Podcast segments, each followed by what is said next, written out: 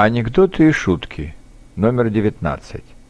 Маленький мальчик заблудился. «На какой улице ты живешь?» – спрашивает полицейский. «Я живу не на улице, а дома», — гордо отвечает мальчик.